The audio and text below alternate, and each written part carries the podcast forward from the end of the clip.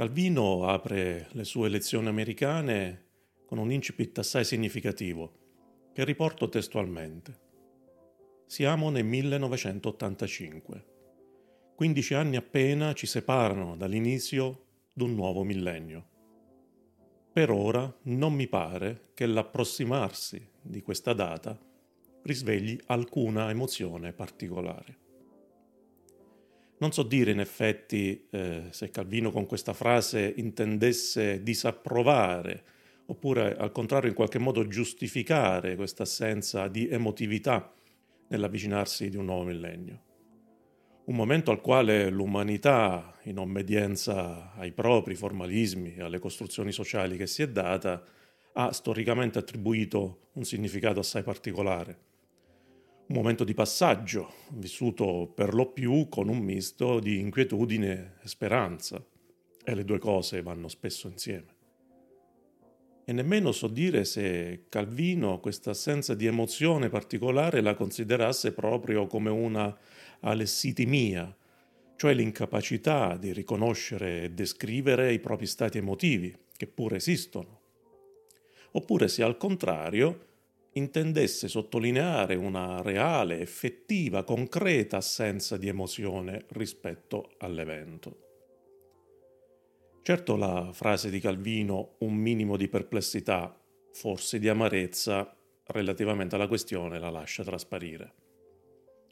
Quello che penso si possa dedurre è che, avendo Calvino accettato una proposta accademica di scrivere sei proposte per il nuovo millennio, sicuramente a lui questo momento di passaggio doveva in qualche modo interessare. Anzi, doveva interessargli il modo in cui le persone avrebbero vissuto questo rito e probabilmente i momenti della preparazione sociale del rito. Forse la chiave del ragionamento di Calvino sta in quel tragicamente premonitore per ora un per ora che nascondeva, ma, ma forse nemmeno poi troppo, la voglia, la speranza, probabilmente la fretta di andare a vedere come sarebbe andata a finire, come sarebbero andate le cose effettivamente. Ovvero di andare a riconsiderare al domani dell'avvento del nuovo millennio quella sua previsione un po' pessimistica. A me Calvino non ebbe mai l'opportunità di farlo essendo morto nel settembre di quello stesso anno, il 1985 appunto. Effettivamente poi il passaggio tra i due millenni non è che abbia riservato chissà quale trasporto emotivo. Gli unici sconvolgimenti, se vogliamo chiamarli così, furono quelli, eh, di portata assolutamente inferiore, legati alla famosa questione del Millennium Bug e da questi Calvino forse sarebbe stato abbastanza deluso. E sì, perché proprio lui, proprio nelle elezioni americane, 15 anni prima del Millennium Bug, aveva teorizzato l'assoluto primato del soffio leggero del software sulla materialità inanimata e pesante dell'hardware.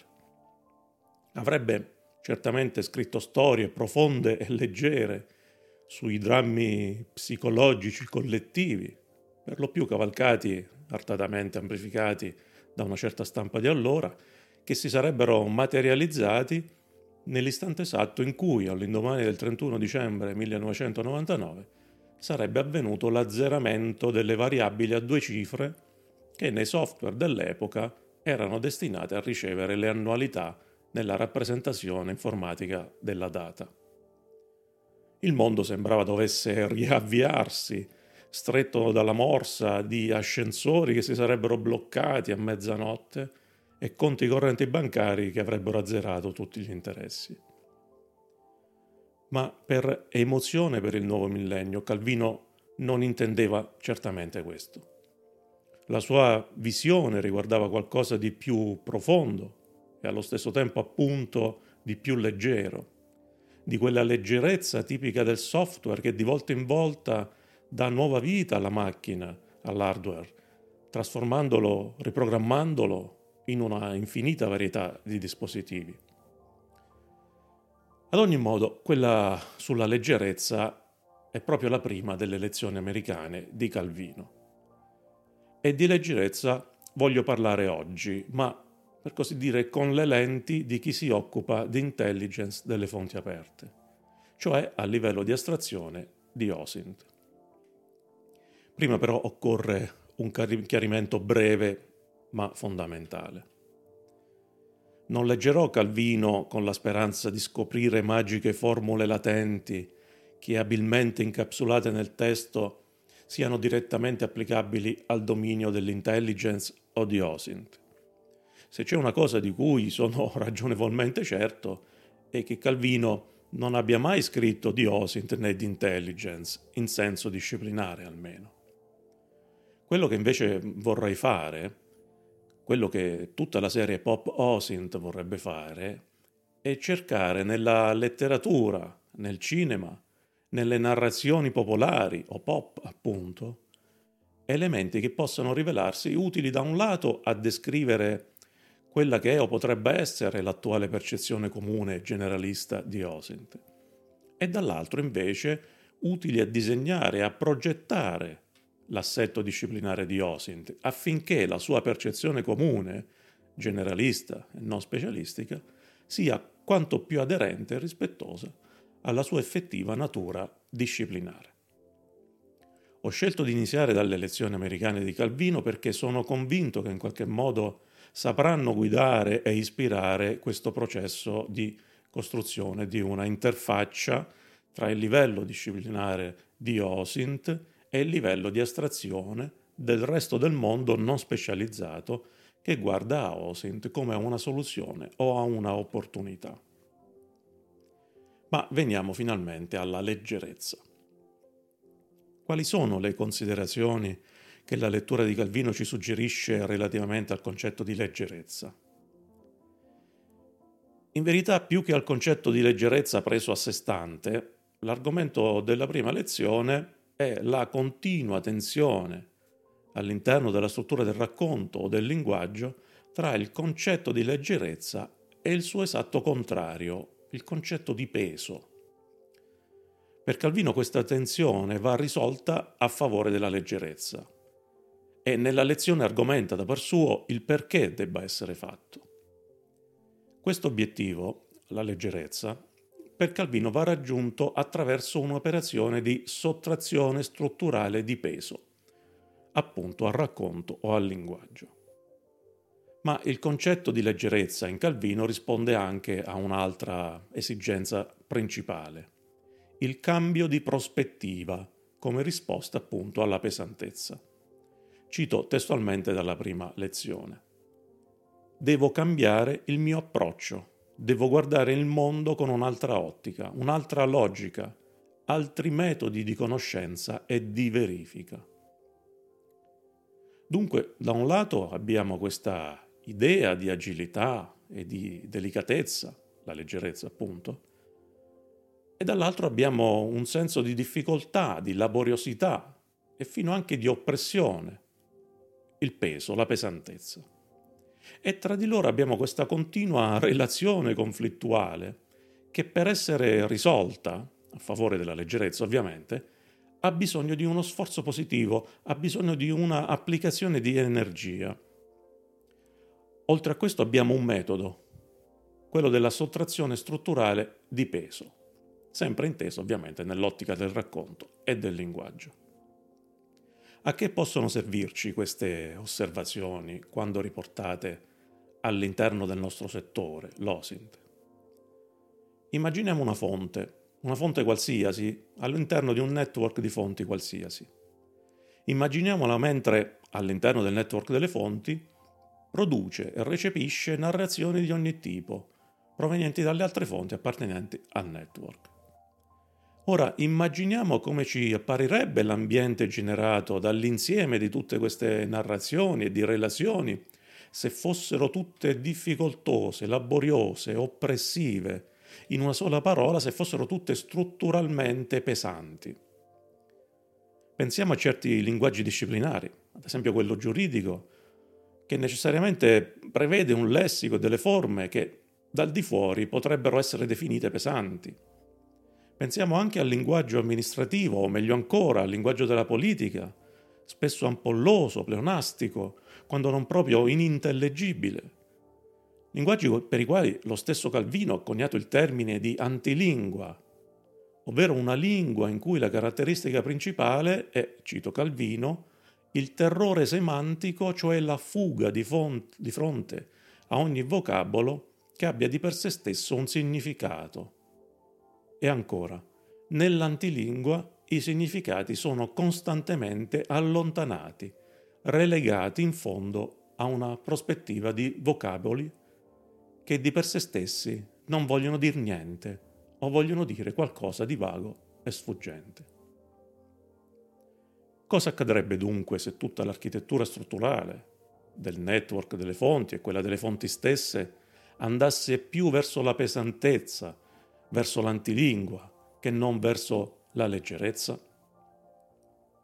Che prestazioni potrebbe garantire un network di fonti siffatto? E che prestazioni garantirebbero le fonti che lo costruiscono? E come potrebbero, in un simile contesto, le diverse specialità, le discipline, gli ambiti disciplinari, trovare un lessico comune che assicurasse di passare dall'una all'altra senza perdita di significato? Calvino poi, da genio inarrivabile, ci suggerisce l'immagine della leggerezza della pensosità, che è un concetto così alto, così positivo, così bello da far apparire, parole sue, la frivolezza come pesante e opaca. Per Calvino, infatti, la leggerezza si associa con la precisione e la determinazione e non con la vaghezza o l'abbandono al caso. Ecco quindi altri due concetti che possiamo tranquillamente interpretare in un'ottica più prettamente OSINT. La peculiare funzione tipica dell'intelligence, il raggiungimento di una condizione di vantaggio strategico attraverso le esecuzioni di attività analitiche sulle informazioni, e la tipica apertura delle fonti aperte, non possono che esprimere naturalmente qualità come precisione e determinazione e concetti come vantaggio strategico e apertura delle fonti non possono far altro che affermare in modo nativo il rifiuto alla vaghezza e all'abbandono al caso. O non sarebbe più intelligence, ma bensì chiacchiericcio o intrattenimento. Dopotutto Calvino, nel descrivere una delle tre accezioni principali di leggerezza, la descrive proprio come la narrazione di un ragionamento o di un processo psicologico o comunque la descrizione di compiti che comportino un altro grado di astrazione. La narrazione di ragionamenti, di processi psicologici, la descrizione di compiti che comportano alti gradi di astrazione sono tutti elementi che tipicamente definiscono proprio la natura originaria di ogni attività di intelligence. In un altro passaggio Calvino descrive il processo di sottrazione strutturale di peso, ponendo come esempio letterario la malinconia, che non è altro che la tristezza diventata ormai leggera. Cito testualmente. Il comico che ha perso la pesantezza corporea e mette in dubbio l'io, il mondo e tutta la rete di relazioni che lo costituiscono. Il comico è la fonte, che perde la sua prosopopea, il peso, mettendo in dubbio, senza soluzione di continuità, prima di tutto la sua conoscenza e poi la rete di relazioni che costituiscono il suo mondo, il suo network. Questo è esattamente il modo di predisporsi alla fase euristica in OSINT, cioè alla ricerca, alla scoperta e perché no anche alla costruzione di nuovi percorsi e relazioni all'interno della rete. A questo punto sono sicuro di non essere solo io a vedere il concetto di leggerezza in OSINT come ad esempio una fonte che è liberamente in grado di percorrere il network delle fonti e che sperimenta, costruisce, valida in piena libertà nuovi percorsi e nuove relazioni all'interno di esso. Una fonte cioè che mantiene i suoi valori originari di disponibilità e accessibilità. Stiamo parlando di una fonte aperta, anzi meglio, di una fonte originaria. Ma questo vale anche per la fonte che da pesante si trasforma in leggera, liberandosi cioè da ogni dispositivo di classifica che le è stato arbitrariamente imposto. Una fonte classificata, cioè chiusa, cioè pesante, che si trasforma in, forma, in fonte aperta e perciò leggera. Ecco quindi che il concetto di classifica della fonte, ovvero l'atto di apporre alla fonte un dispositivo terzo ed esterno finalizzato a limitarne la disponibilità e l'accessibilità originaria, diventa il miglior esempio di quel concetto di pesantezza strutturale, una pesantezza che magari gioca a pochi, ma danneggia molti, o tutti.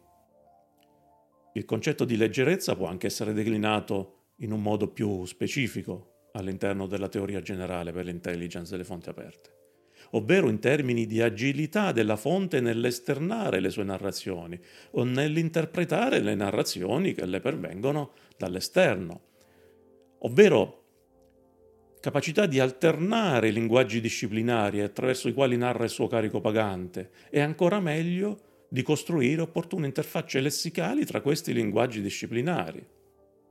Leggerezza vuol dire possedere la capacità di cercare, perché no, creare alternative valide a ciò che già si conosce, a ciò che già costituisce parte consolidata del proprio costrutto esperienziale, ovvero avere la capacità di non affezionarsi a soluzioni, a contesti o a teorie che sono consolidate, invariabili, pesanti appunto, soltanto perché costa meno fatica che cercarne di nuove. Ecco, in conclusione, si potrebbe sostenere che una fonte aperta, oltre a tutte le altre proprietà che nella mia proposta di teoria generale per l'intelligenza delle fonti aperte le definiscono, deve anche possedere la proprietà della leggerezza, leggerezza che è precisione, è insieme determinazione, che è anche chiarezza e non vaghezza, che è anche progettualità, finalizzazione e non abbandono al caso. Siamo con questo giunti alla fine di questa prima lezione calviniana per l'Osint del prossimo millennio. Come sempre lo scopo di questo video, più che fornire soluzioni geniali o tentare di insegnare per forza qualcosa a qualcuno, è quello di mettere più carne possibile al fuoco. Dopotutto l'abbondanza di riflessioni dovrebbe in qualche modo alimentare un dibattito il più ampio possibile, diffuso e partecipato o almeno questo eh, è l'obiettivo che mi piacerebbe ottenere. Per essere arrivati fin qui vi ringrazio, come ringrazio anche chi si è fermato prima, considerata l'oggettiva lunghezza di questo video, assai superiore al solito. Vi invito comunque a mettere un like al video se vi è piaciuto e a iscrivervi ai canali YouTube, Telegram di Intellisfera o a partecipare alla discussione sulle pagine Facebook e link di Intellisfera. In questo modo potrete, tra l'altro, contribuire alla crescita di questo piccolo progetto. Grazie ancora e a presto.